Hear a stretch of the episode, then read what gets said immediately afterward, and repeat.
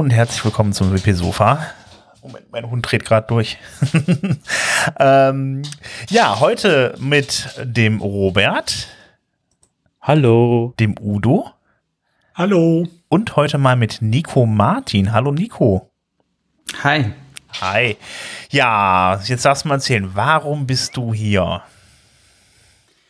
Ich bin hier, um äh, ein bisschen über Progressive Web Apps zu reden, um so ein, ein kleines Themenfeld aufzumachen, wo ja viel drüber geredet wird in der ganzen Web-Welt und auch in der ähm, WordPress-Welt immer mal wieder, aber wo, glaube ich, viele, ähm, viel Halbwissen, sage ich jetzt mal, und viel mm, schon mal gehört Wissen da ist. Also so. praktisch Udos Lieblingsthema. Genau. Okay. Haben wir ja noch jo. nie äh, gehabt äh, im WP-Sofa. okay. Der Begriff ist schon zwei, dreimal gefallen, ja. Was hast du jetzt mit PWA zu tun? Äh, ich habe mich äh, relativ früh mit dem Thema auseinandergesetzt. Also ich fange vielleicht von vorne an. Ich ähm, mache viel mit WordPress, ähm, äh, habe eine Agentur gegründet für WordPress-Webseiten und habe dann auch relativ früh mal diesen Begriff Progressive Web App gehört und habe mich da ein bisschen reingelesen. Das war Ende 2017, glaube ich. Und habe dann versucht, die, diese Features, die da beschrieben wurden, in eine klassische WordPress-Webseite zu integrieren. Und habe aus dem, habe dann einen kleinen Proof of Concept gemacht mit unserer eigenen Webseite und habe dann eigentlich aus dem raus ein, ein Plugin geschrieben. Das nennt sich Progressive WordPress und war dann zu der Zeit das erste äh, PWA-Plugin für WordPress im, im Plugin Directory. Ähm, seither sind, sind ein paar Plugins dazugekommen, ist auch nicht mehr das, ähm, das, das größte, sage ich jetzt mal, aber immer noch eins, was gerne und oft ähm, genutzt wird und an dem ich auch immer mal wieder weiterarbeite. Und aus dem Plugin raus habe ich dann auch ganz viel oder habe ich mich immer mehr in diese Community ähm, reingegeben und mache jetzt im Moment sehr viel. Nicht mehr unbedingt äh, im WordPress-Kontext, aber sonst mit, mit ähm, neuen Webtechnologien und spiele da ganz viel rum mit allem, was jetzt gerade an neuen Browser-APIs rauskommt und schreibe ab und zu mal ähm, Artikel oder Blogpost oder was halt gerade so ansteht oder Podcasts zu dem Thema. Äh, es gibt eine PWA-Community, habe ich das gerade richtig verstanden? Ja, es, ich meine, es gibt eine, eine sehr große Community, die sich um die Browser kümmern. Ähm, äh, von, von Google, von Microsoft, äh, von diversen Firmen, die die neuen Features implementieren. Und daraus gibt es natürlich äh, Programme wie zum Beispiel auch ähm, dieses Google Developer Experts Programm, von dem ich seit ein paar Monaten jetzt Teil bin, wo es halt dann darum geht, diese neuen Browser-Schnittstellen zu testen, Feedback zu geben, ähm, neue Ideen reinzubringen, neue Vorschläge zu machen, was der Browser noch für, äh, für Schnittstellen bräuchte und wo man die einsetzen könnte. Und daraus hat sich schon eine, eine relativ große Community entwickelt. Also. Thema ist noch nicht tot. Also ich meine, Safari hat es ja, glaube ich, hat's ja, Apple hat es ja gar nicht drin, das Thema irgendwie. Äh, ja, ist ein schwieriger Fall, Safari ich sag's mal so, ähm, Google ist natürlich ähm, die Firma hin oder der USP von Google ist das Web. Die haben als Suchmaschine angefangen und ähm, haben mit dem Chrome auch eigentlich die größte, oder mit dem Chromium die äh, momentan beliebteste Browser-Engine geschrieben und mit dem Chrome den beliebtesten Browser. Und für die ist halt wirklich das Web ähm, der, der, der wichtigste Punkt oder der wichtigste, auch rein von der Marke her, ihr wichtigstes Tool. Auf, für Apple ist es ein bisschen anders. Apple konzentriert sich stark auf ihren App Store, auf ihre nativen Apps und sieht dann dadurch das Web eher. Jetzt habe ich wieder ein bisschen. Ein Echo, ja. Echo? Ja, okay. Er sieht da, glaube ich, eher eine Gefahr drin und hat, glaube ich, einen anderen Ansatz. Für sie ist es halt das Web eher der klassische Sinn von der Dokumenten ähm, oder eine Plattform, um Dokumente zu teilen und nicht eine Plattform, um Applikationen zu liefern. Und von daher ist so ein bisschen ein, ein Kampf zwischen denen, die finden, doch, das Web muss größer werden, es braucht mehr Features, wir müssen wirklich eine vollumfängliche Applikationsplattform bauen mit dem Web. Und auf der anderen Seite ist halt Apple und ganz viele, die auch valide Punkte haben und sagen, nee, wir wollen eigentlich das Web eher als ähm, überschaubare über, ja, überschaubare Plattform haben, wo wir gewisse Standards haben, wo man Dokumente angucken kann, wo man auch äh, designtechnisch was Schönes bauen kann. Aber wenn es wirklich um Applikationen geht, dass man die dann eher nativ verteilen möchte. Und ich finde, das sind völlig valide Sichtweisen auf, aufs Web. Ähm, ich würde mir halt wünschen, dass man da sich eher findet, als so wie es jetzt ist, wo halt dann Apple sagt, nee, das implementieren wir halt einfach nicht und das auch nicht. Und schlimmst ist dann noch, dass, dass äh, iOS keine offene Plattform ist, man auch nicht mal einen, äh, einen anderen Browser bauen könnte, weil die Browser, die man sonst auf iOS hat, die, sind, die basieren alle auf WebKit, also auf der gleichen Engine wie der Safari-Browser. Und deswegen, wenn halt Apple sagt, nee, das Feature wollen wir nicht, dann gibt es keinen Weg, das aufs, aufs Handy zu bringen. Also von dem her, ich finde eher dort, finde ich es schade, dass man ähm, dass Apple ihren eigenen Nutzern nicht die freie Wahl lässt, welchen Browser sie nutzen möchten oder welche Engine sie nutzen möchten. Ähm, auf der anderen Seite finde ich es aber völlig valide, wenn sie sagen, nee, unser Safari, der soll gewisse Features nicht haben, das kann man machen. Nur, dass sie dann halt ihre, ihre Plattform missbrauchen, um da so zu bremsen. Da sehe ich äh, größere Punkte. Okay, sollte man vielleicht nochmal kurz erklären, weil es klang jetzt alles ein bisschen theoretisch, ja. was da passiert. Was ist eigentlich überhaupt eine PWA und wie funktioniert die? Wie kann ich denn eine PWA haben? Also was kann ich mir die besorgen? Also ja gut, stimmt. Wir sind jetzt schon gerade äh, haben schon gerade ein sehr großes Thema aufgemacht. Äh, ne, zu den Basics zurück. Äh, eine PWA ist im, im Grunde genommen eine Webseite. Es ist eine normale Web-Applikation, es ist also HTML, CSS und JavaScript, was da läuft. Es läuft auch im Browser, also wir haben immer noch den Browser, der die PWA oder die Web-Applikation ausführt. Mit PWA sind aber neue Features gekommen, neue Möglichkeiten, die, wie wir als Entwickler ähm, mit dem Browser arbeiten können. Sind, ähm, oder die, die Idee war eigentlich, dass man sagt, das Web kann schon sehr viel, also wir können schon sehr viele Applikationen übers Web bauen. Nehmen wir zum Beispiel ein normales Google Docs ist, ein, ist, eine, ist eine Webseite, blöd gesagt, eine Webapplikation, wo ich mein Dokument schreibe. Das gleiche wie auch ein Word, eine äh, Applikation ist, die ich halt bei mir auf dem, auf dem Desktop habe, um, eine, ähm, um ein Dokument zu bearbeiten. Und jetzt sind, fehlen eigentlich nur noch ein paar Kleinigkeiten, die aus einem Google Docs ein vollwertiges ähm, Tool machen, um ein Dokument zu bearbeiten. Und die Kleinigkeiten oder die, die, die Features, die noch fehlen, hat man sich halt angeguckt. Vor allem äh, Google war da ein Vorreiter und haben sich überlegt, welche Features sind es oder was, was fehlt denn den Nutzern, um wirklich mehr im Web zu machen, gerade auf dem Handy vor allem, weil auf dem Handy hat man schnell gesehen, dass eigentlich nur Apps genutzt werden und fast, fast nie der Browser, also die, die, die Webplattform war auf dem Handy unterrepräsentiert. Und die haben dann gemerkt, dass es eigentlich ähm, was fehlt, sind Web-Applikationen sind relativ langsam, weil wir halt jedes Mal eine Verbindung zu einem Server aufbauen müssen, bevor wir überhaupt irgendwas damit machen können. Ähm, sie sind je nachdem abhängig von der Internetverbindung. Das heißt, wenn ich, ähm, wenn ich kein Internet habe, dann kann ich eine Web-Applikation nicht nutzen äh, bei Design, weil ich halt immer die Verbindung brauche. Ähm, sie sind äh, wir können zum Beispiel Push-Notifications senden, also wir können mit dem Gerät viel besser interagieren über eine native Applikation als über eine Web-Applikation. Ähm, und das sind so Punkte, wo, wo man sich halt hingesetzt hat und geguckt hat, okay, wie könnten wir die Sachen auf ein, ins Web bringen? Und man hat eigentlich schlussendlich ähm, zwei große neue Features eingebaut. Das ist auf technischer Sicht ist auf der einen Seite das, das Manifest JSON, also eine Manifest-Datei, in der ich Informationen über meine Applikation bereitstelle, zum Beispiel welchen Titel, also wie heißt meine App, gibt es gleich noch eine Kurzform von diesem Titel, ein, Short Name, äh, welche Icons ähm, habe ich und es ist schlussendlich eine JSON-Datei, wo ich Informationen über meine Applikation bereitstelle, die dann ein Betriebssystem interpretieren kann und sagen kann, okay, die Daten nutze ich, um zum Beispiel ein Icon auf dem, auf dem Homescreen darzustellen. Das zweite ist dann ein Service Worker, ein Service Worker ist eine JavaScript-Datei, die ähm, wie, also JavaScript ist ja die Programmiersprache, die wir im Web sehr oft brauchen, weil wir damit sehr viel Business-Logik im Web abbilden können.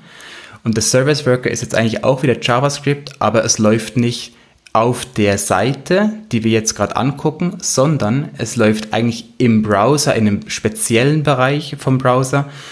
Und die Seite registriert so einen Service Worker und der Service Worker kontrolliert dann die Seite oder einen, bestimmten Teil von der Seite, einen bestimmten Scope von der Seite. Also es ist eigentlich eine Art ein Meta-Level, wo ich ähm, JavaScript ausführen kann, wo meine Seite JavaScript ausführen kann, ähm, der nicht dran gebunden ist, ob die Seite jetzt im Moment aktiv ist zum Beispiel, ähm, wo ich auch mit, ne, mit, mit, einem, mit einem Cache äh, kommunizieren kann, der ähnlich ist wie ein, wie ein Browser-Cache, aber den ich halt wirklich kontrollieren kann, wo ich sagen kann, jeder Request, der rein und raus geht, den, da entscheide ich, wie der ähm, ähm, vom Browser gehandelt wird und solche Sachen. Das sind eigentlich zwei Features, die, die reingekommen sind äh, mit diesem Manifest und dem Service Worker und ähm, die sind die Grundlage für all das, was man dann unter diesem Begriff Progressive Web App mh, ja, bezeichnet. Aber ist es am Ende, ist es, ist es dann halt eine App, ne? also die ich jetzt irgendwie mir auf ein Handy installieren kann oder auf dem Bildschirm installieren, äh, auf, auf, auf einen Desktop-Rechner installieren kann. Und äh, die besteht dann halt eben aus dieser Manifest, die sagt, wie das Ding aussieht mhm. und aus dem mhm. Service Worker, der dann vom, der das Ganze halt eben irgendwie steuert. Ich glaube, man muss einfach genau. mal äh, dieses Progressive, was ja im Namen geführt wird, das hat ja einen bestimmten Grund. Ähm, Im Endeffekt, es ist eine Webseite, es war vorher eine Webseite, es bleibt auch eine Webseite. Und im mhm. Browser, der äh, jeder Browser kann sie genauso wie vorher aufrufen. Äh, also da macht es zuerst mal absolut keinen Unterschied. Und wenn ich dann einen Browser habe, äh, der bestimmte fortgeschrittene Funktionen, progressive Funktionen hat, der, für den biete ich dann noch mehr. Für den biete ich eine genau. komplette genau. App-Funktionalität. Ich kann es installieren. Ich kann, äh, äh, ich biete dieser App einen zusätzlichen Cache an. Ähm, den ich kontrollieren kann. Das heißt, ich kann kontrollieren äh, und sagen, äh, guck immer zuerst nach, ob es schon im Cache drin liegt und nimm's daher oder mhm. äh, guck zuerst mal, ob äh, ich was Neues habe und nur wenn ich nichts Neues habe äh, oder du offline bist oder sowas, guck in den Cache. Ich habe Offline-Funktionalitäten, wo ich von vornherein sagen kann, die und die Seiten installier schon mal, ähm, sobald du die Seite aufrufst, ähm, damit sie im Hintergrund auf alle Fälle diese Seiten vorhanden sind, falls äh, du äh, die Verbindung zusammenbricht und du plötzlich offline bist. Ähm, und ich habe noch andere Sachen wie zum Beispiel die Push-Funktionalität und so weiter. Also genau. deshalb, äh, es bleibt eine normale Webseite und ich gebe noch zusätzliche Funktionalität obendrauf für Browser, die es verarbeiten können. Was ist, was ist genau. eine Push-Funktionalität? Das ist die Frage, also, wie kann ich den Benutzer am besten nerven? ähm, das sind diese Fragen, die immer wieder kommen. Ähm, hast du was dagegen, dass diese Seite dich mit Mitteilungen nervt? Ah, das ist super, ja. Und wenn du dann aus ja, also, auf Ja drückst. Ja, das ist ein, das ist ein schwieriges Thema. Ja, Push Notifications ist ein Punkt von ähm, Progressive Web Apps, also dass, dass du deinen Nutzern Push Notifications schicken kannst, die dann auf dem, auf dem Gerät angezeigt werden. Äh, man kennt das von, von E-Mail-Apps ähm, oder von, von einem WhatsApp oder ähm, Telegram, was auch immer. Wenn ich eine Nachricht bekomme, werde ich ja proaktiv vom Gerät informiert, hey, da ist was Neues gekommen. Und über einen Service Worker gibt es auch in der, äh, übers Web jetzt einen, einen Weg, die Nutzer auf was hinzuweisen. Und das ist dann halt leider, wurde das ab und zu mal ein bisschen falsch eingesetzt, sage ich jetzt mal. Und darum gibt es ganz viele News-Webseiten, die denken, es ist eine super Idee, ihren ähm, Besucherinnen und Besuchern einen, einen Prompt anzuzeigen als allererste Interaktion mit der Seite. Ist ein, also ja, bei Push Notifications kann man ganz, ganz viel falsch machen, aber es ist ein super wichtiges Feature, weil wir uns überlegen, dass man ein, ein WhatsApp problemlos auch äh, webbasiert bauen könnte. Man müsste keine native App installieren, um eine WhatsApp nachzubauen. Ist ja nur ein, ein Messaging-System. Das Missing Piece ist aber effektiv, dass, dass, dass der Browser dann auch Push-Notifications schicken äh, müsste, weil ich möchte informiert werden wenn ich eine Nachricht bekomme. Ich möchte nicht alle fünf Minuten gucken gehen, ob ich einen, äh, ein WhatsApp bekommen habe oder ein Mail oder was auch immer. Aber zur ursprünglichen Frage zurück, ja, ähm, jein, äh, Progressive Web Apps sind nicht native Applikationen, sondern es sind effektiv Web-Applikationen. Also es ist wirklich der Browser, der das Ganze rendert. Es, ist, es sind Web-Standards, wie gesagt, HTML, CSS und JavaScript, die ausgeführt werden. Es ist effektiv nur so, dass es für einen, für einen Nutzer oder für die Nutzerinnen und Nutzer keinen Unterschied mehr macht, weil es, es sieht genau gleich aus wie eine native App. Ich installiere die, also ich kann die zum Homescreen hinzufügen. Es kann man dann auch öffnen, ohne dass die, die URL-Bar angezeigt wird und so. Aber schlussendlich ist es under the hood, sage ich jetzt mal, technisch gesehen ist es immer noch eine Webseite, eine Webapplikation, die, ähm, die über den Browser ausgegeben wird. Es ist einfach besser, ins, besser ins System integriert, sage ich jetzt mal. Okay, aber ich meine, wenn ich jetzt eine Webseite habe, die kann ich ja auch so besuchen. Für eine normale Webseite lohnt sich das ja noch nicht wirklich, oder? Also wenn ich jetzt deine Firmenwebseite oder so habe, dann die dann als App zu verpacken, dass dann vielleicht eine News-Seite oder so sich das vielleicht schon mal wohnt, mhm. lohnt, wenn ich jetzt beispielsweise ein bestimmtes Thema bediene oder sowas. Ich gucke ja zum Beispiel mhm. persönlich gern auf Motorsportseiten, das Ganze dann irgendwie, damit man das Ganze, mhm. sich, Ganze nicht zweimal programmiert, macht man das dann als, als normale Seite und als PWA und äh, äh, dann kann man das dann auf allen Endgeräten anschauen. Ja, genau, das ist ein mega guter Punkt. Und da machen wir auch das Thema auf, wann macht eine PWA in Anführungszeichen Sinn und wann nicht. Der springende Punkt ist hier, du musst nicht jedes Feature nutzen, was dieses Web bietet. Du kannst sagen, ich habe meine Motorsportseite und ähm, die Seite, äh, sage ich jetzt mal, ich möchte nicht, dass die Nutzer zum, äh, zum Homescreen hinzufügen können, aber es macht vielleicht Sinn, dass Bilder oder irgendwelche Assets, CSS, JavaScript-Dateien, dass die nicht bei jedem Aufruf neu geladen werden, sondern dass ich halt einen Service Worker einbaue, wo ich bestimme, welche Assets oder welche Dateien wie gecached werden, damit ich oder damit der Nutzer zum Beispiel beim nächsten Besuch die Sachen nicht mehr neu laden muss, sondern dass die schon auf dem Gerät sind, ähnlich wie der Browser Cache, den es jetzt schon gibt, aber der Entwickler, die Entwicklerin, die sagt, wann was gecached wird. Also es ist eigentlich ein, ein Cache, wo die Kontrolle aber in der Entwicklung liegt bei den Ent Entwicklern. Aber eben, ich kann mir bei, einem, bei meiner Motorsportseite sagen, die Features machen Sinn, die möchte ich nutzen. Die Features machen keinen Sinn, die muss ich auch nicht nutzen, aber trotzdem, ich kann ja nicht sagen, ja, jetzt ist es eine PWA, jetzt ist es keine PWA, sondern es ist immer noch eine Web-Applikation, aber ich nutze halt neue Features, die mir die Webplattform bieten, wie zum Beispiel ein Cache oder ich sage, ähm, Push-Notifications machen bei mir super viel Sinn.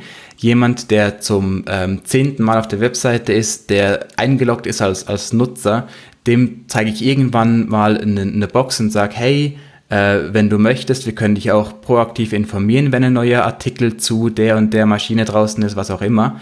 Und dann ist die Chance relativ groß, dass der Nutzer sagt, ja, das möchte ich eigentlich, wieso nicht? Klickt drauf und dann kann die Webseite dem ähm, Informationen schicken oder äh, eine, Nachricht schicken, wenn, oder eine, eben eine Push-Notification schicken, wenn ein neuer ähm, Beitrag zu dem Thema draußen ist. Also die Webseite entscheidet eigentlich, oder die Entwickler entscheiden, was macht Sinn für meine Webseite und was macht keinen Sinn. Ja. Oder halt eben, macht es überhaupt Sinn, eine PWA jetzt zu machen? Also wie gesagt, das ist ja nicht bei allen dann so sinnvoll. Ich habe jetzt, also beispielsweise hätte jetzt beispielsweise so, so, so News-Seiten wären jetzt so, wäre wär jetzt die eine Sache. Ähm, ansonsten eigentlich fallen mir persönlich ja auch eher so wirklich Web-Applikationen ein. Also wenn ich ne, WhatsApp nicht zehnmal neu programmieren möchte für jedes System einmal genau. oder so, ne? Also das mhm. macht dann da vielleicht eher Sinn. Ich meine, wenn du News-Seiten heutzutage anguckst, ähm, die meisten News-Seiten sind ja hybride Applikationen, wo eigentlich, blöd gesagt, ein, ein, eine Web-Technologie hinten dran ist, die aber dann einfach in einen Wrapper gepackt werden und in den Store gestellt werden. Aber im Endeffekt sind es ja Webseiten. Es musste nur viel Aufwand betrieben werden, um die Webseite in den Store zu bekommen. Und über PWA sagt man einfach, wir haben nur eine einzige Applikation, wir haben unsere Webseite und die Webseite bietet alle Funktionen, die die native Applikation auch bieten würde. Also Push Notifications kann die auch offline funktioniert, die auch ähm, äh, Schnittstellen zum Gerät hin, die ich eventuell brauche, hat die auch. Äh, jetzt war der kurz weg, glaube ich. Ja, ja, irgendwie. Ich weiß jetzt ja. aber nicht, ob er das gerade richtig aufgenommen hat. Ähm, Okay, also ich brauche nur noch eine Webseite und die bietet alle Funktionalitäten, die ich vorher in meiner Webseite und in meiner Android-App und in meiner iOS-App auch drin hatte. So. Und für eine normale Corporate-Webseite, gebe ich dir recht, macht es unter Umständen keinen Sinn, irgendeine Funktion davon zu nutzen. Bin ich, finde ich völlig okay. Ich meine, es muss auch nicht Ähm, es muss auch nicht jede Webseite die Geolocation nutzen. Das ist wie, das Feature ist da, die Webplattform kann die GPS-Daten vom Gerät beziehen, aber es macht überhaupt keinen Sinn für ganz viele Webseiten, das zu nutzen. Für ein paar Webseiten ist es aber ganz, ganz wichtig, dass sie das Feature nutzen können.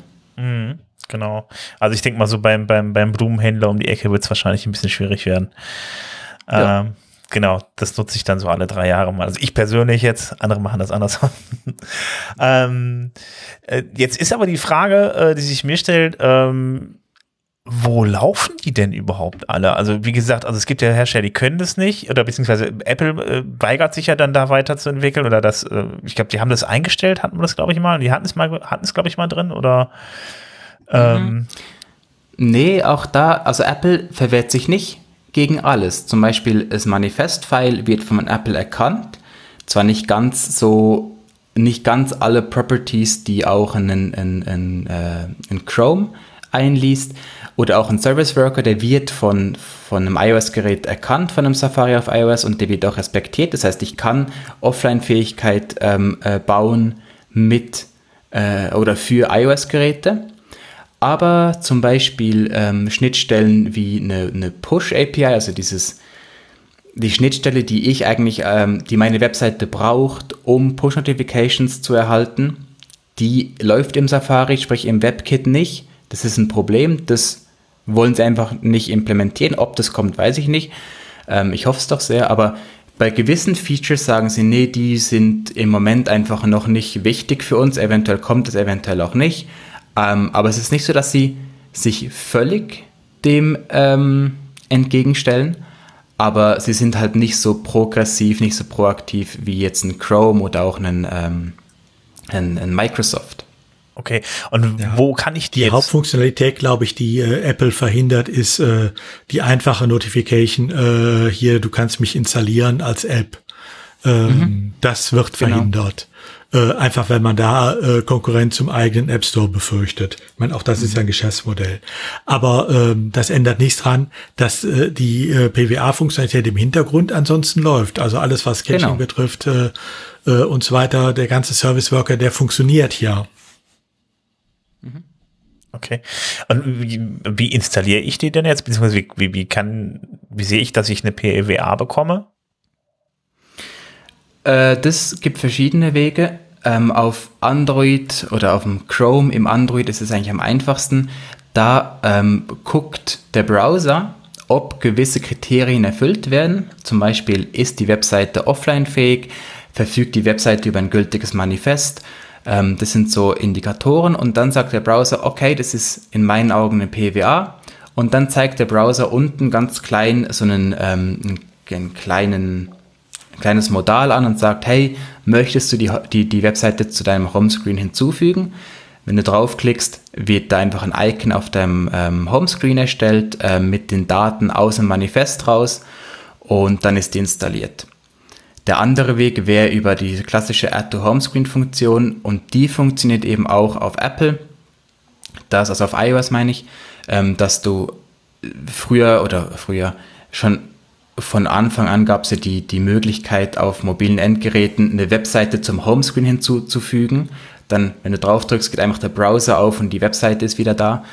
Und über den Weg ist es meistens so, dass du entweder machst du es ganz normal, wenn es keine PWA ist, ist es ein normales ähm, Bookmark auf deinem Homescreen und wenn es eine PWA ist, dann nimmt es halt die Daten aus dem Manifest-File, sprich ein schöneres oder ein passenderes Icon, so muss man sagen, und die Daten, also die, ähm, äh, die äh, Metadaten, Titel, was auch immer, die im Manifest hinterlegt sind.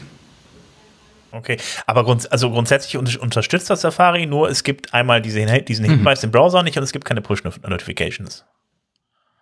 Genau. Und wenn man dann ähm, andere, äh, neuere Schnittstellen anguckt, dann ist auch dort wieder das Problem, dass Safari relativ lange hat, bis eine neue Schnittstelle dann bei Ihnen landet. Aber in der Regel ist es selten, dass sie sich wirklich voll dagegen wehren. Ist jetzt bei, bei den Push-Notifications ist es halt wirklich schade, weil das verhindert einen ganz, ganz großen Teil. Also ich habe viele Anfragen auch gehabt von Leuten, die gerne eine, eine PWA bauen wollten und eigentlich auf den Store verzichten möchten aber für die Push-Notifications einfach ein, ein, ja, so ein kritischer Part ist, dass sie, dass sie dann davon absehen. Okay.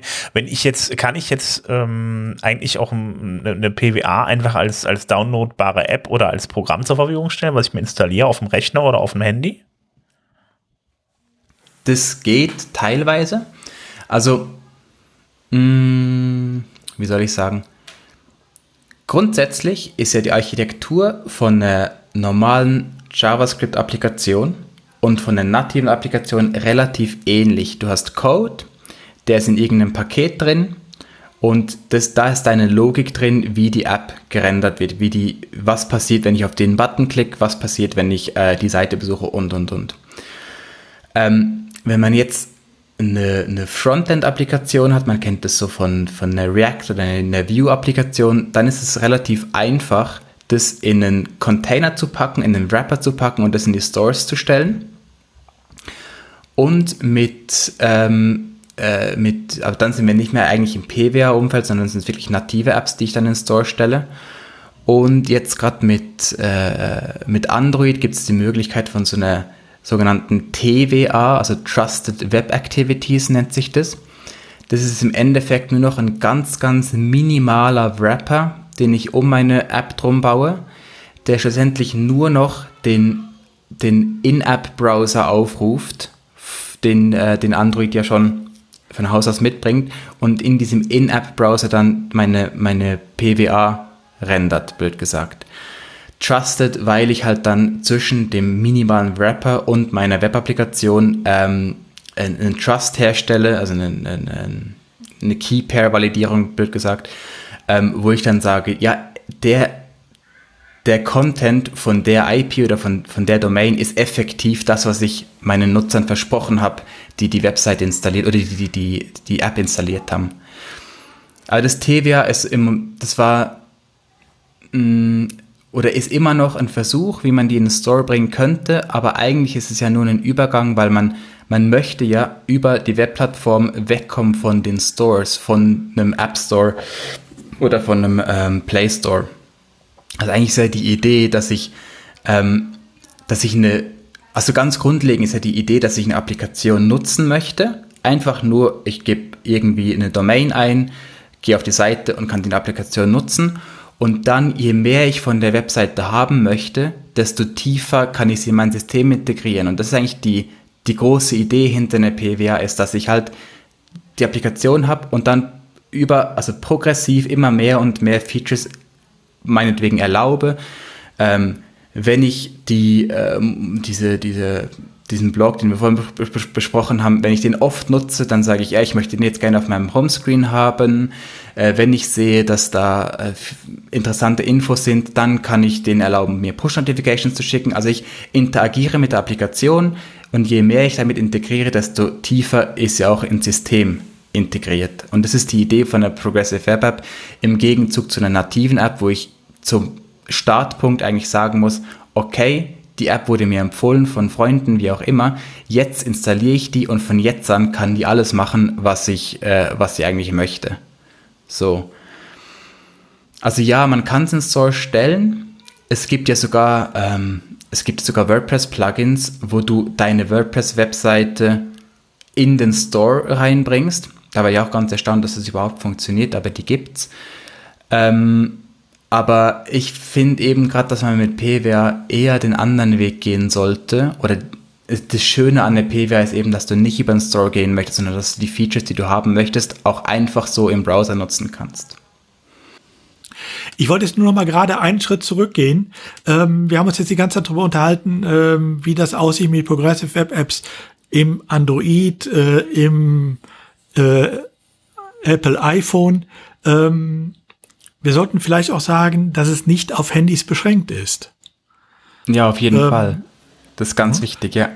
Wer ein MacBook hat, hat natürlich die gleichen Probleme, aber zum Beispiel die ganzen äh, Windows-Welt, die hat ja durchaus auch ihre Vorteile davon. Mhm. Genau. Das ist ja auch das ist ein, ganz, ein Grundsatz von der Webplattform generell. Der Browser, wir haben einen Standard, der für alle Geräte gilt. Das heißt, alles, was wir besprochen haben, das Manifest äh, installierbar auf dem Gerät, äh, der Service Record, das funktioniert alles auf dem äh, Desktop-Browser genauso wie auf dem Mobile-Browser. Und auch da weil, oder das ist jetzt der schöne Vorteil, weil man auf dem ähm, macOS einen wirklichen vollwertigen Chromium-basierten Chrome nutzen kann, äh, kann man auch alle Features nutzen, auch auf macOS und nicht nur auf einem Windows-Gerät. also ganz viele von diesen modernen Schnittstellen ins, ins Gerät rein, die funktionieren halt dann auf einem macOS Chrome genau gleich wie auf einem Windows Chrome ähm, oder einem Android Chrome. Hm. Führt übrigens auch dazu, inzwischen, wenn man in dem äh, Edge-Browser eine Seite aufruft, die äh, eine Progressive Web App ist, wird selbst da auf äh, Windows Notebook äh, angezeigt oder angefragt, willst du das installieren? Und genau. wenn man nicht direkt auf diese Anfrage reagiert, die verschwindet zwar, aber in der Adresszeile bleibt das äh, mhm. äh, Symbol dafür äh, nach wie vor erhalten und man kann braucht da nur äh, irgendwann mal drauf zu klicken und schon wird's installiert. Mhm. Und auch da ist einfach die Manifestdatei wird eingelesen, es wird ein Shortcut erstellt und ähm, der, der Display-Mode wird halt angepasst, sprich, wenn ich drauf drücke, dann, dann wird halt ein anderes Fenster angezeigt als bei einem klassischen Chrome, also wenn ich die Seite auf einem normalen Chrome besuchen würde. Oder Edge, wie auch immer. Wie, wie, also gibt es eigentlich Zahlen dazu, wie häufig das eigentlich genutzt wird von den, von den, von den äh, Besuchern? Äh, es sicher. Ähm, es gibt ja gerade für, also Google hat ja mit ein paar größeren Anbietern, also mit Twitter, mit Starbucks und so, die haben ja so ein paar ähm, Beispielcases geschaffen und haben auch dann Zahlen veröffentlicht.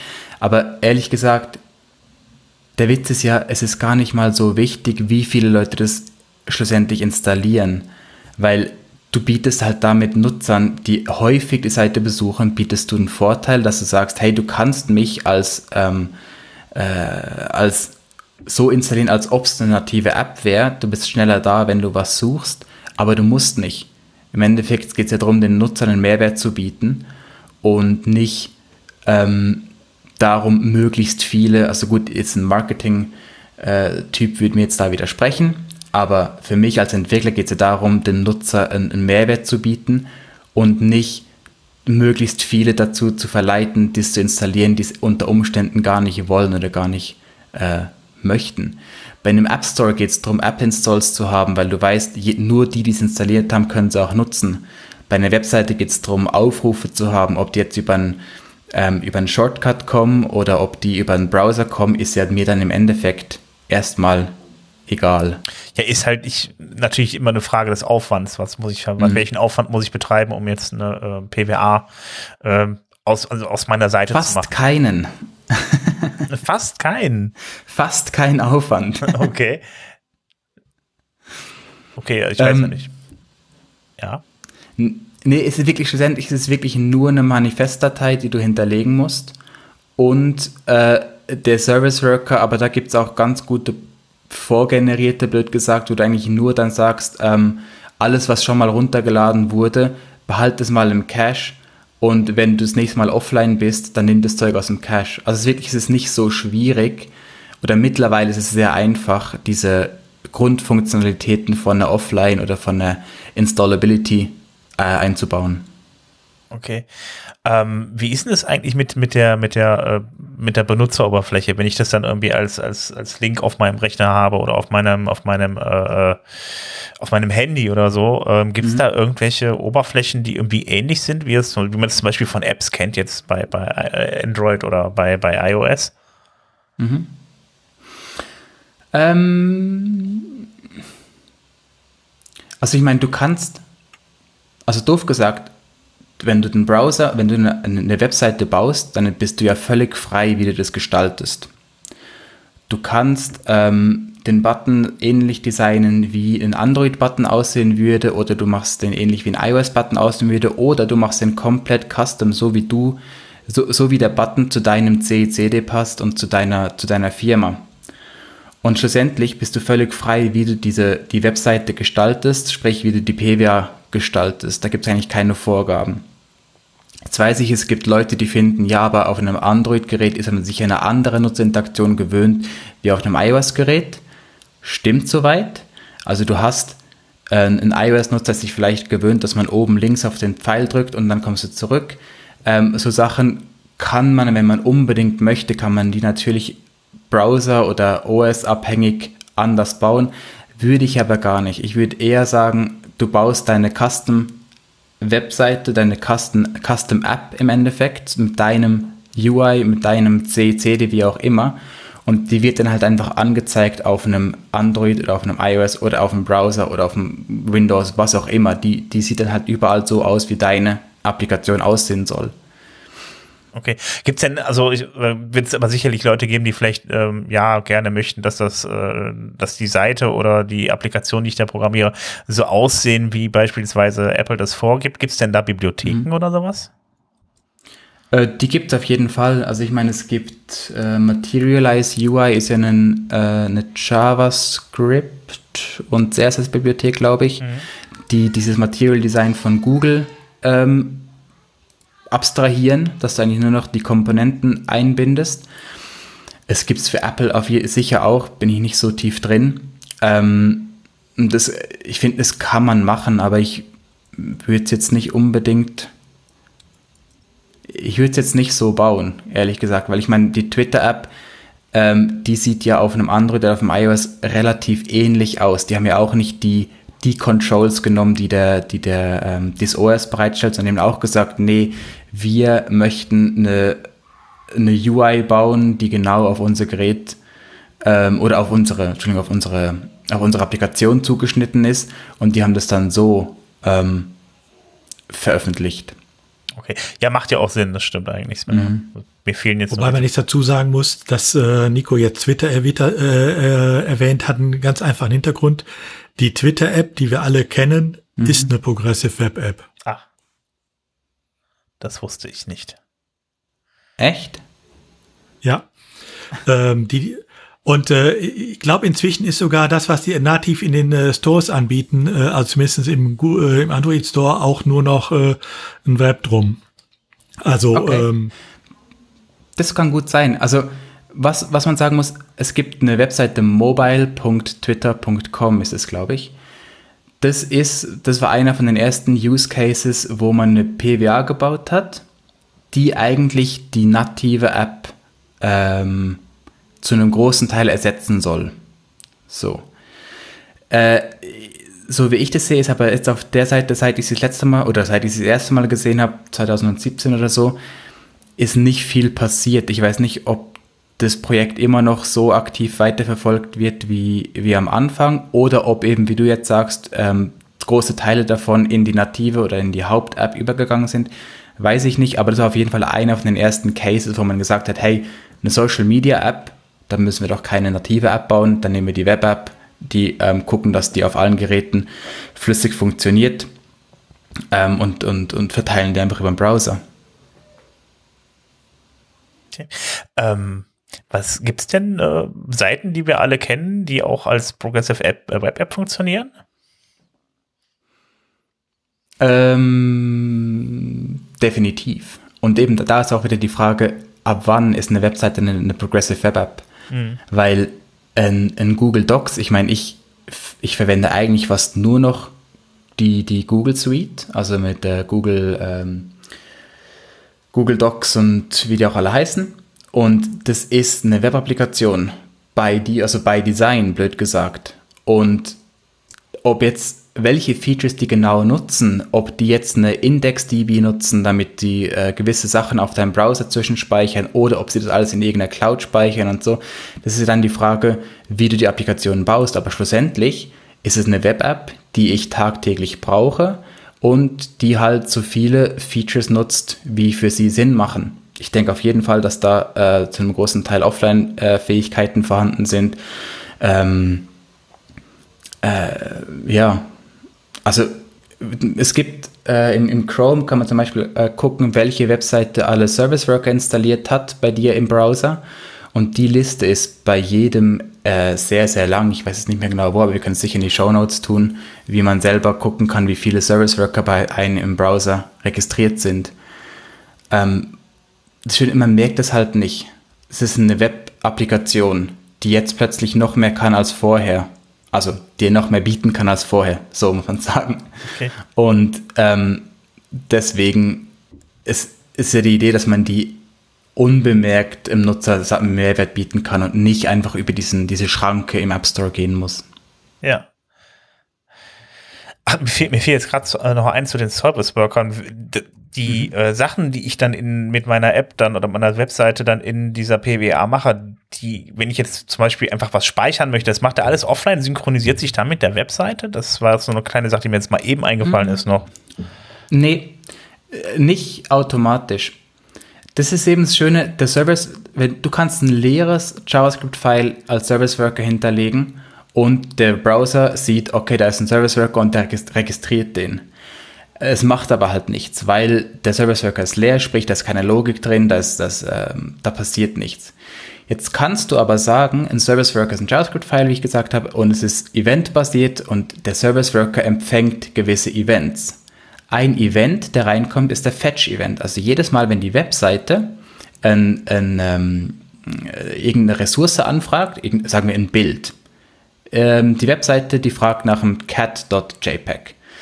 Der Service Worker registriert, oh, da kommt eine Anfrage an cat.jpg und der, über, der sagt jetzt dann, okay, das leite ich weiter an, ans Netzwerk, wie es nur jede Webseite auch tun würde. Oder ich fange die schon hier ab und gucke zum Beispiel, habe ich denn schon in meinem Cache das Bild cat.jpg? Und dann gibt der Service Worker direkt das Bild cat.jpg zurück, ohne dass die Anfrage ans Netzwerk gemacht wurde. Ich könnte aber auch andere Strategien anwenden. Ich könnte zum Beispiel sagen, ähm, wenn ich online bin, dann hol mir immer das aktuellste cat.jpg. Nur wenn ich offline bin, nur wenn der, der Request fehlschlägt, dann gib mir das aus dem Cache, wenn es gespeichert ist.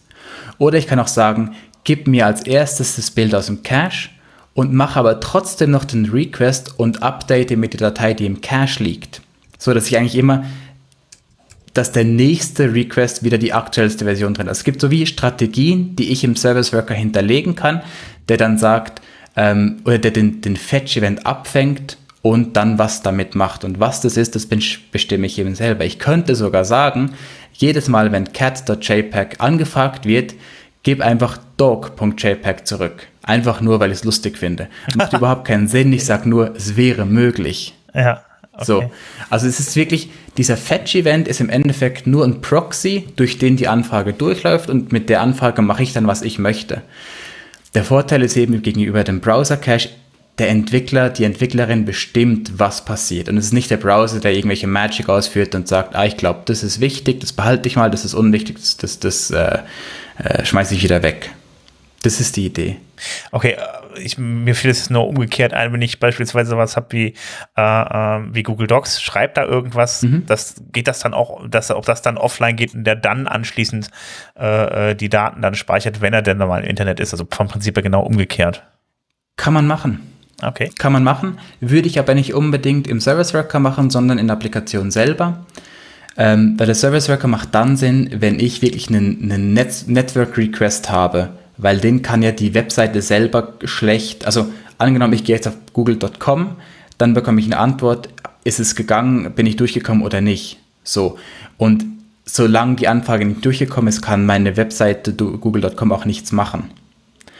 Aber wenn ich natürlich Dateien bei mir auf dem, im Browser gespeichert habe, dann kann ich mit denen ähm, interagieren und dort drin in meinem normalen, äh, klassischen JavaScript von meiner Webseite könnte ich zum Beispiel sagen, auf den Save-Event schickst du die Daten entweder an, den, äh, an irgendeinen Endpoint irgendwo im Netz oder du schickst die Daten an eine IndexDB, das ist eine Datenbank, die im Browser drin läuft. Und beim nächsten Mal, wenn du online bist, guckst du in die IndexDB, ob sich da was, äh, ob sich da was angestaut hat. Und wenn ja, schickst du das dann hoch, ähm, äh, weil du vorher halt nicht online warst. Das, ist aber, das sind Strategien, die ich dann in meiner Applikation machen könnte und nicht unbedingt im Service Worker. Okay. Ähm, ja, dann lass, uns, dann lass uns doch nochmal auf die Features von, von, von PWA zu sprechen kommen. Mhm. Du hast ja vorhin nochmal diese, diese schöne Funktion, dass der äh, äh Bildschirm jetzt nicht in, äh, genau. in Screensaver, Screensaver-Modus oder in so, so einen Power-Modus genau. irgendwie verfällt. Ähm, was gibt's denn da noch Schönes?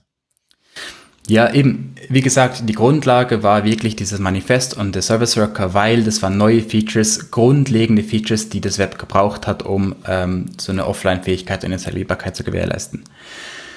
Daneben gibt es aber auch eine ganze Reihe von, ähm, von Browser-APIs, die, ähm, äh, die halt eine Webseite nutzen kann oder nicht.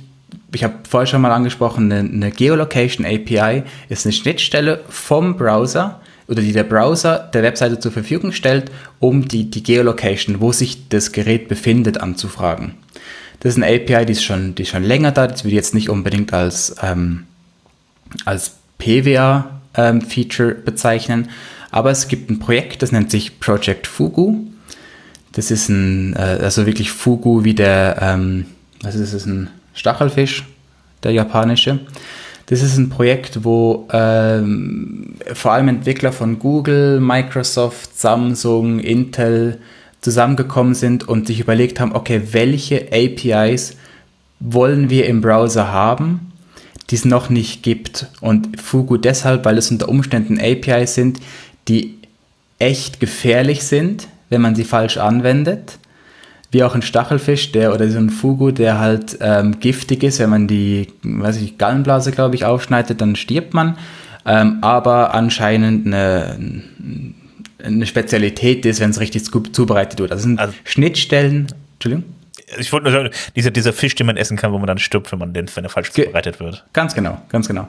Und deswegen sind es äh, mächtige Schnittstellen, die in den Browser kommen, wo man sich aber gut absprechen muss, unter welchen Umständen. Es gibt zum Beispiel eine, die mir sehr, sehr gut gefällt, das ist die äh, File System Access API. Das ist eine Schnittstelle, eine Browser-Schnittstelle, wo ich direkt auf eine Datei in meinem Filesystem zugreifen kann. Also ich habe zum Beispiel meine, ähm, meine Word-Datei und der Browser kann auf die Datei zugreifen, kann Inhalte lesen und auch direkt wieder reinschreiben ohne dass ich über einen Upload-Button und einen Save-As-Button gehen muss. Sondern wirklich, ich öffne die Datei mit dem Browser, meine Applikation interagiert dann mit der, mit der Datei und speichert es auch wieder.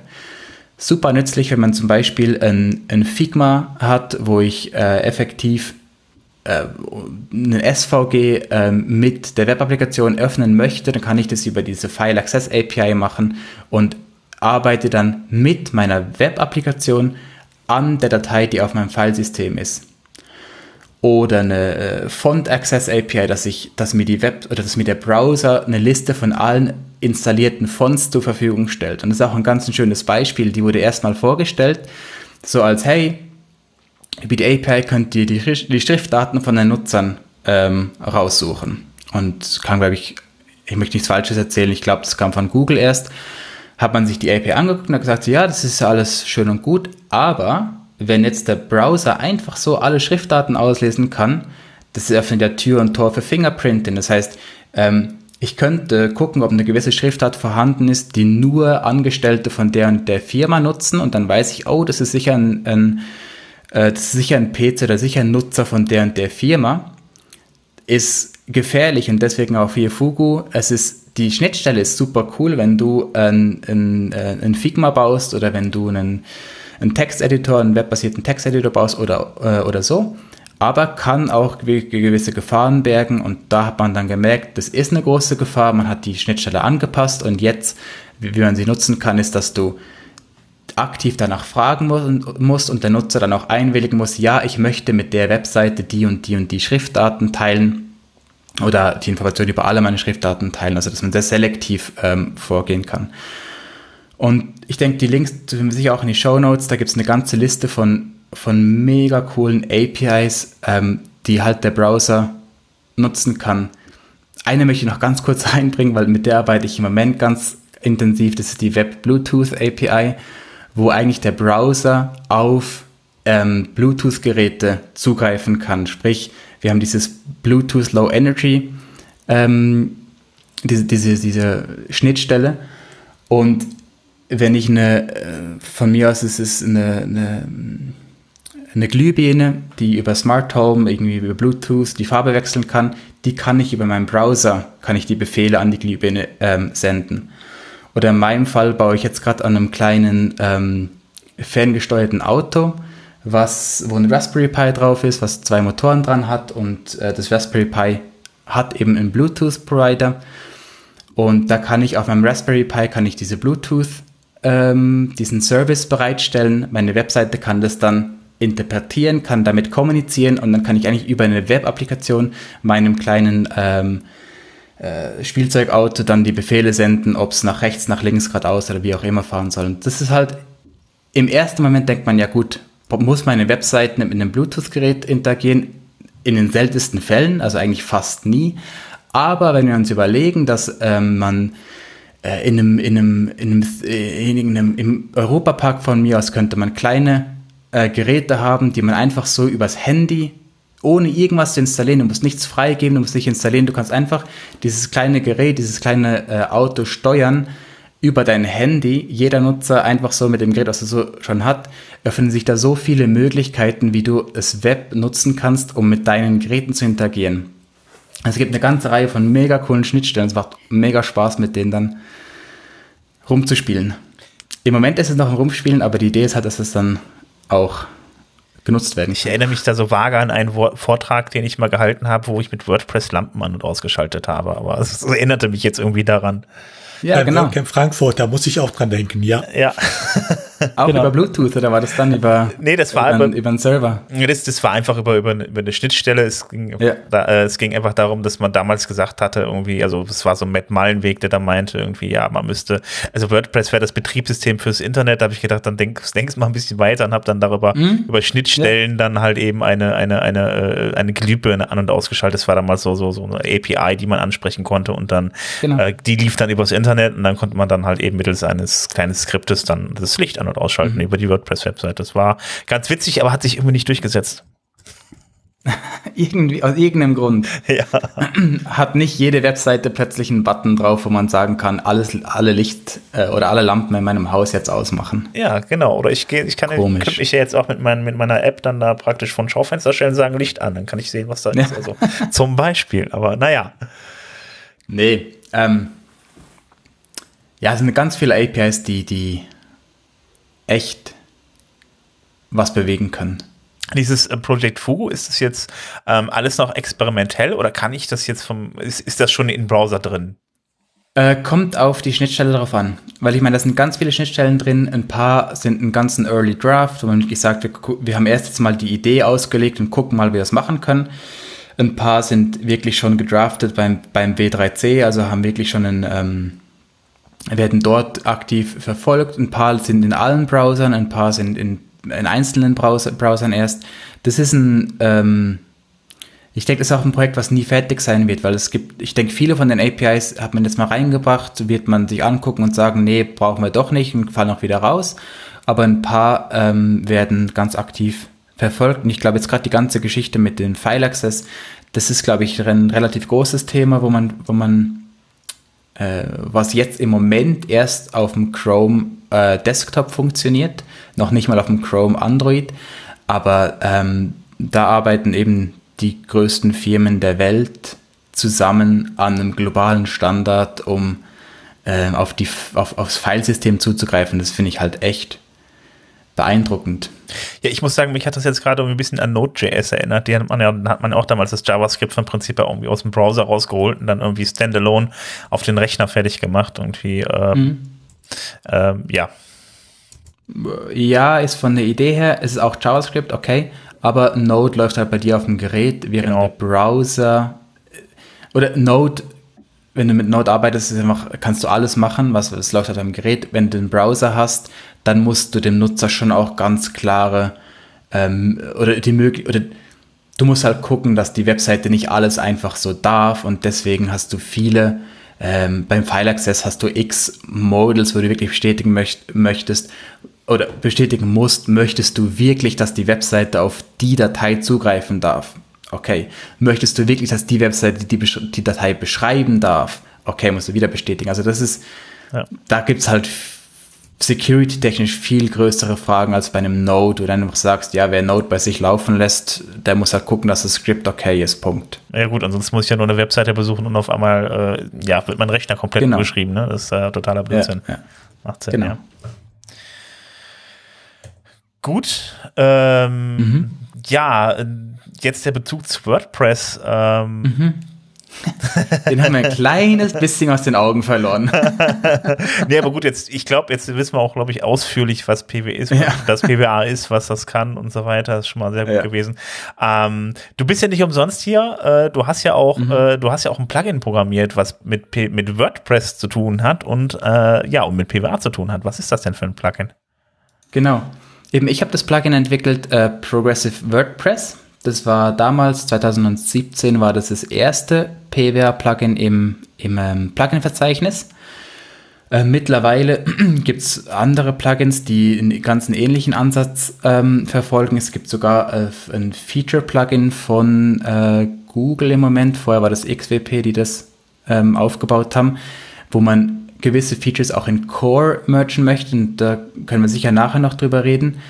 Aber jetzt bei meinem Plugin ging es mir wirklich darum, wie könnte ich die, diese Basic Features, ein Manifest äh, und ein Service Worker, eine Offline-Verfügbarkeit und auch Push-Notifications, wie könnte ich die ähm, auf eine klassische WordPress-Webseite tun oder bringen? Und äh, was das Plugin jetzt macht, ist, es ähm, äh, registriert einen Service Worker, sprich, ich kann, ich, ich kann Strategien definieren, wo ich sage, hey, alle CSS-Dateien, die sollen nach der und der Strategie im Browser gecached werden. Also ich kann sagen, alle CSS-Dateien, die sollen immer aus dem Cache genommen werden. Nur wenn im Cache noch keine vorhanden ist, nur dann machst du einen Request auf, ähm, auf, aufs Netzwerk.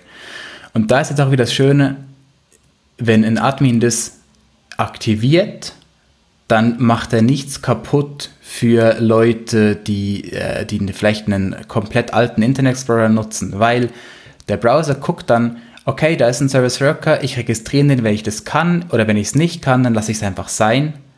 Und ähm, die, die den Service Worker registriert haben, die haben dann einen Vorteil, dass eine CSS-Datei nur einmal runtergeladen wird und dann nie mehr. Es sei denn, ich, ich ändere den Namen von der CSS-Datei äh, oder mache eine andere Version dahinter, wie auch immer, dann hole ich mir natürlich eine neue.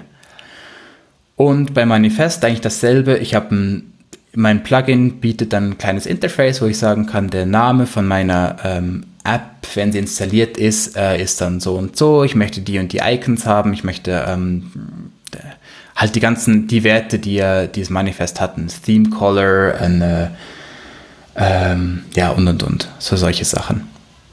Die kann ich also ich habe eigentlich ein UI, um meine Manifestdatei zu konfigurieren. Okay, dann habe ich jetzt bestimmte Seiten, die ich, wo ich gerne möchte, dass der der der äh, User die mhm. auf jeden Fall sieht, die auf jeden Fall gecached werden. Gibt es dann auch Seiten, die jetzt sag ich mal dynamisch entstehen oder so, wo man sagen kann, pass mhm. auf, nee, ich bin jetzt hier äh, gar nicht erreichbar. Wenn ich jetzt praktisch dann offline bin, mhm. dass, dass, dass mhm. er was Alternatives anzeigt oder?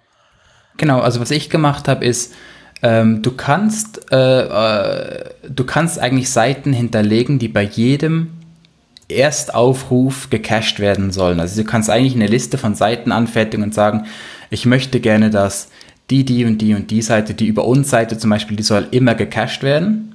Dann ist die in so einem ähm, Pre-Cache-Manifest drin. Also das heißt, die wird auf jeden Fall runtergeladen, wenn ich das erste Mal auf die Seite komme.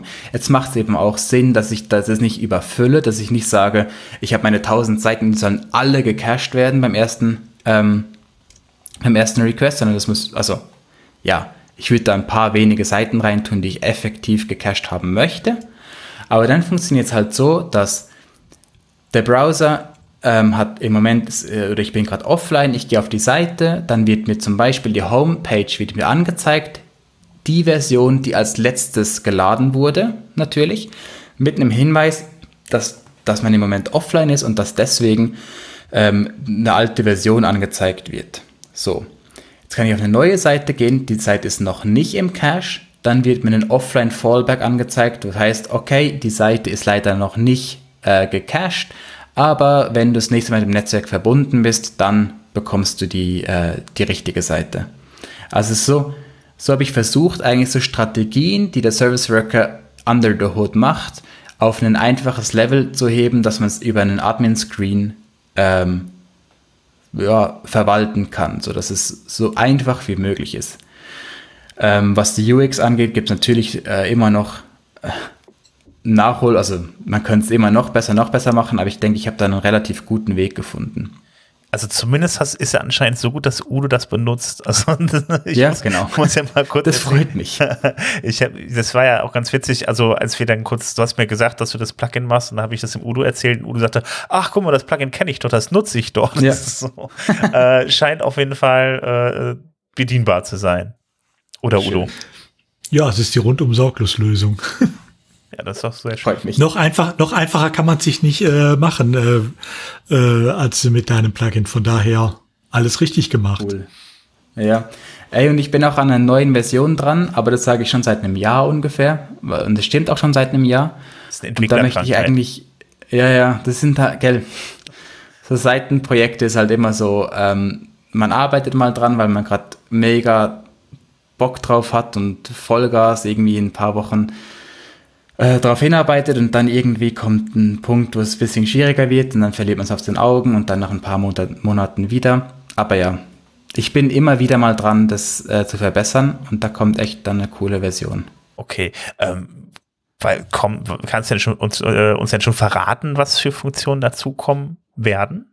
Oder ein paar? Äh, ja, auf jeden Fall. Also was ich komplett geändert habe, ist die, die, die ganze Push-Notifications-Geschichte. Ähm, Aktuell ist es nämlich so, dass ich äh, Firebase, das Firebase Messaging System brauche. Das ist von Google Firebase, ist es eine, eine, eine Schnittstelle, die Push-Notifications an Android-Geräte schickt, aber auch an andere, also an eigentlich alle, die diese Web-Push-Schnittstelle ver verwenden.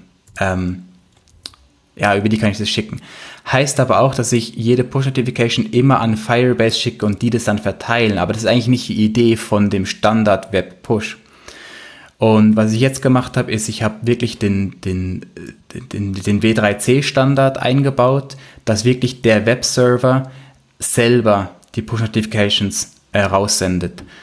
Das geht dann, also ich, die Hintergründe werden jetzt den Rahmen von dem Podcast hier sprengen, aber im Endeffekt geht es darum, dass die Push-Notifications nur noch bei dir auf deiner Seite verwaltet werden, versendet werden und vom Moment an, wo es aus dem Server rausgeht, ist es ähm, verschlüsselt, ist es äh, gesigned, alles Mögliche.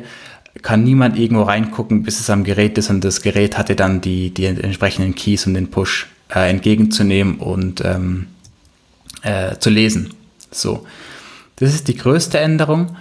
Und dann ähm, sind ein paar Änderungen, die es mir dann auch ermöglichen, schneller neue Features zu implementieren. Also ich habe die Architektur halt komplett überarbeitet, damit ich dann, also die Features sind jetzt noch nicht da, aber es ermöglicht mir dann, Features nachzureichen, eventuell dann auch als, als ähm, einzelne Pakete. So, das ist eigentlich der, der Hauptgrund, wieso ich überhaupt dieses ganze Re, äh, Rewrite angefangen habe. Okay. Äh, entwickelst du auf GitHub oder? Ich habe es auf GitHub. Ähm, da ist ein Branch, der heißt, glaube ich, V3, wenn ich mich richtig mhm. erinnere. Und da ist eigentlich alles drin. Ich denke, zum großen Teil ist es jetzt auch schon lauffähig. Ach da. Hier V3 Branch, genau. Und also ist, ich glaube, die Diff von dem Main Branch und dem V3 Branch ist, glaube ich, 100%. Ich glaube, da ist nichts vom alten Plugin ins neue Plugin gekommen. okay, alles klar. Ist noch, ja, so, eine, ja. noch so eine Entwicklerkrankheit, ne? Ja, ja, ja, halt ich, da könnte ich noch lange drüber reden. nee, aber die Idee ist halt, dass ich, dass ich die Features, die technischen Features ähm, erstmal auch auf einer WordPress-Webseite nutze und sie dann auch so ähm, einfach runterbreche, dass es ein Admin äh, versteht und anwenden kann. Mhm. So. Ja, finde ich auch gerade bei WordPress super wichtig, weil dann auch nicht ja. wirklich viele Leute den technischen äh, Background haben, gerade aufgrund mhm. der Verbreitung von, von WordPress deshalb. Mhm. Gut. Also wenn man dann äh, äh, Problemchen, also Bugs findet beispielsweise, dann Problem mit hat, dann kann man auf die GitHub-Seite gehen und dann einfach mal äh, einfach dann dann Issue dann äh, reinschreiben, wenn irgendwie, ja. wenn da technisch ja. irgendwas nicht funktioniert. Oder auch im WordPress-Forum, ähm, wobei ich denke, das kennt ihr alle auch, dass da auch schon wieder ein paar Fragen sind, die noch nicht beantwortet sind. Für mich ist es halt im Moment, dass das, das Plugin ist ein ähm, Seiten-Projekt, wo ich auch äh, nichts mit verdiene oder irgendwo. Und deswegen arbeite ich einfach daran, so viel ich gerade Zeit und, und Lust habe. Deswegen ist, bin ich da nicht immer ganz so schnell, wenn ich was ja, antworten müsste. Das kennt man ja. Also es gibt keine Pro-Version, mhm. womit du jetzt toll Geld verdienst. Nee. Wahnsinn. Ein altruistisches Projekt. Ich flippe aus. Wie WordPress selber ja auch, von dem her ja. bin ich da in guter Gesellschaft. Ja, aber meistens ist es ja dann so, dass es gerade im WordPress-Bereich halt so Modelle gibt, wo man äh, so, so das, sowohl das eine als auch das andere hat, weil selbst wenn man WordPress ja. hat, ist ja auch kein gespartes Modell, ist ja auch eine komplette Software. Also gibt ja oftmals so, so, so Software dann, wo hat man die eine Hälfte da, kann man die Pro-Funktion noch dazu kaufen. WordPress finanziert mhm. sich ja dadurch, dass man, dass sie das ja halt drumherum sehr viel verkaufen. Ne? Mhm. Also deshalb. Ja, ich bin immer wieder dran, mir zu überlegen, wie ich das Ganze monetarisieren könnte. Nicht, weil ich damit reich werden möchte, sondern einfach, weil ich mir auch mit gutem Gewissen Zeit freischaufeln möchte, um an dem Projekt weiterzuarbeiten. Aber ich habe jetzt für mich noch nicht das perfekte Modell gefunden, weil was ich nicht möchte, ist einfach eine Art, eine halbfertige Free-Version reinstellen und dann gucken, dass alle wichtigen Features oder alle coolen Features hinter einer Zahlschranke sind. Mhm. Ähm, was ich auch nicht möchte, ist irgendwie Werbung reinschalten oder sonst irgendwas drum. Ich habe da noch nicht das perfekte Modell gefunden, aber ich könnte mir vorstellen, dass ich, dass ich halt die Features, die wirklich nur Leute nutzen, die auch Geld damit verdienen, doof gesagt, also die und auf der anderen Seite auch angewiesen drauf sind, dass dann ein aktiver Support dahinter ist, dass ich da irgendwo was ähm, monetarisieren könnte. Habe ich auch schon ganz viel gutes Feedback bekommen, dass Leute finden, doch, dass sie möchten auch gerne was zahlen dafür, dass es dann, ähm, dass dann aktiv maintained wird. Aber ja, auch eine Entwicklerkrankheit. Äh, das Entwickeln macht mir Spaß, das Marketing und das äh, Business rundherum nicht und deswegen mache ich das dann auch nicht. Also ich kann nur aus eigener Erfahrung sagen, äh, PayPal-Link zu Donate-Button bringt es auch, auch nicht. Also, äh. Ja, habe ich drin oder hatte ich zumindest drin und das sind in den letzten drei, vier Jahren vielleicht 15 Dollar oder so zusammengekommen. Ja, das ist, das ist wirklich albern. Also was eigentlich, was gut funktioniert hat, war immer, also äh, das, wir hatten damals, ich hatte auch mit ein paar Leuten zusammen ein Theme und mhm. äh, das war halt so auf BuddyPress abgestimmt und äh, darüber kamen halt viele, also häufige Anfragen von Firmen rein und dann mhm. waren, hatten wir doch ein, zwei Kunden dadurch gewonnen, die dann gesagt haben, pass auf, äh, da macht ihr das doch für uns. Also das war also ja. Gute ja. Werbung, also von daher das Modell funktioniert dann auch manchmal. Das stimmt, das auf jeden Fall. Ja, also dadurch hat mir das Plugin sehr viel gebracht. Nicht ja. nur monetär, sondern auch äh, Kontakte und wie auch immer. Also auf jeden Fall einfach jetzt rein direkt monetär macht es nicht viel Sinn. Ja, das stimmt. Ja, dann bringt es vielleicht da was und von daher hat man eine Basis, wo man sich auch drauf stützen kann. Ist auch ein Geschäftsmodell. Genau. Genau. Gut. Ähm, ja, Udo, hast du noch irgendwelche Fragen? Ich sehe nämlich gerade, der Robert muss sich ausklinken, der ist jetzt im Meeting. Ja, aber ich denke mal, wir haben auch jetzt ja wirklich äh, den großen Rundumschlag gemacht. Von Ein daher, Thema könnten wir noch ganz kurz anschneiden und das ist dieses Feature-Plugin von Google so, ja, und XWP. Weil das Problem, was relativ schnell aufgekommen ist, ist, dass der Service Worker und auch die Manifestdatei, das sind jeweils Files, die eine Webseite registriert und dann, die der Browser dann nutzt. Das Problem ist aber, wenn ich jetzt zwei Plugins habe oder Theme und ein Plugin, die jeweils aufs gleiche File zugreifen möchten, haben wir halt in der WordPress-Welt keinen Standard. Mein Plugin zum Beispiel registriert eine eigene Manif Manifestdatei.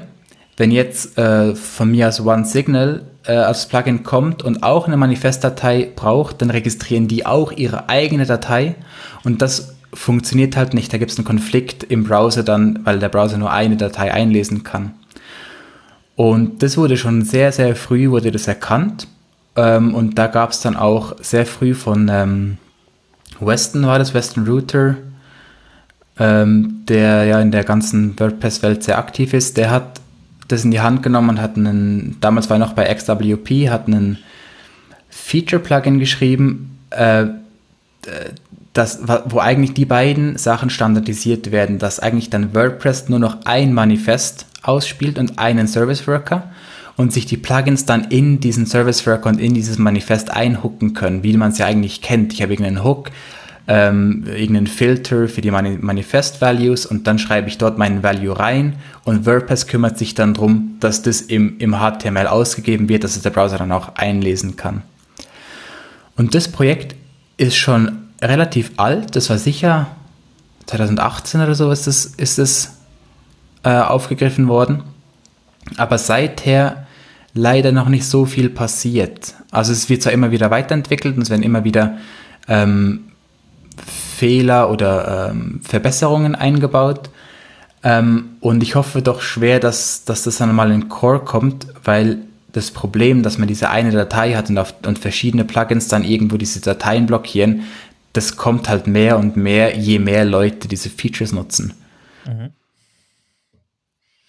Das finde ich ja, eine ganz ich glaube, die, die, letzte Änderung ist da auch jetzt wieder fünf Monate alt. Also ähm, ja. ich glaube, irgendwie wird es im Moment äh, nur mit angezogener Handbremse äh, weiter betrieben.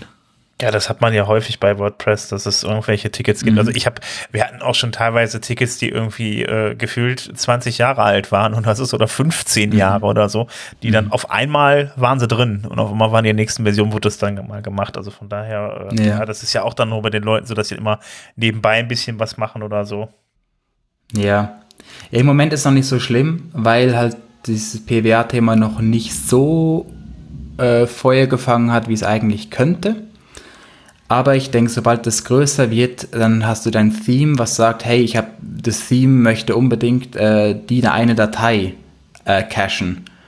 Und dann macht das Theme einen eigenen Service Worker genau dafür, aber dein Push-Plugin, was du eventuell noch hast, braucht es ja auch und dann plötzlich kommen immer mehr Konflikte. Im Moment ist es überschaubar, man sagt einfach, ja gut, du kannst halt nur ein Plugin nutzen.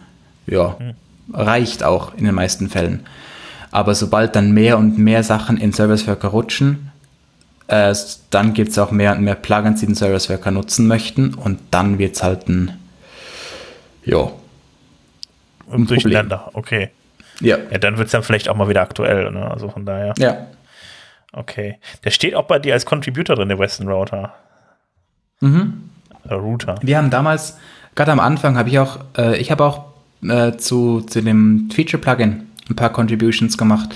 Also am Anfang haben wir dann viel zusammen auch diskutiert, wie man was machen könnte.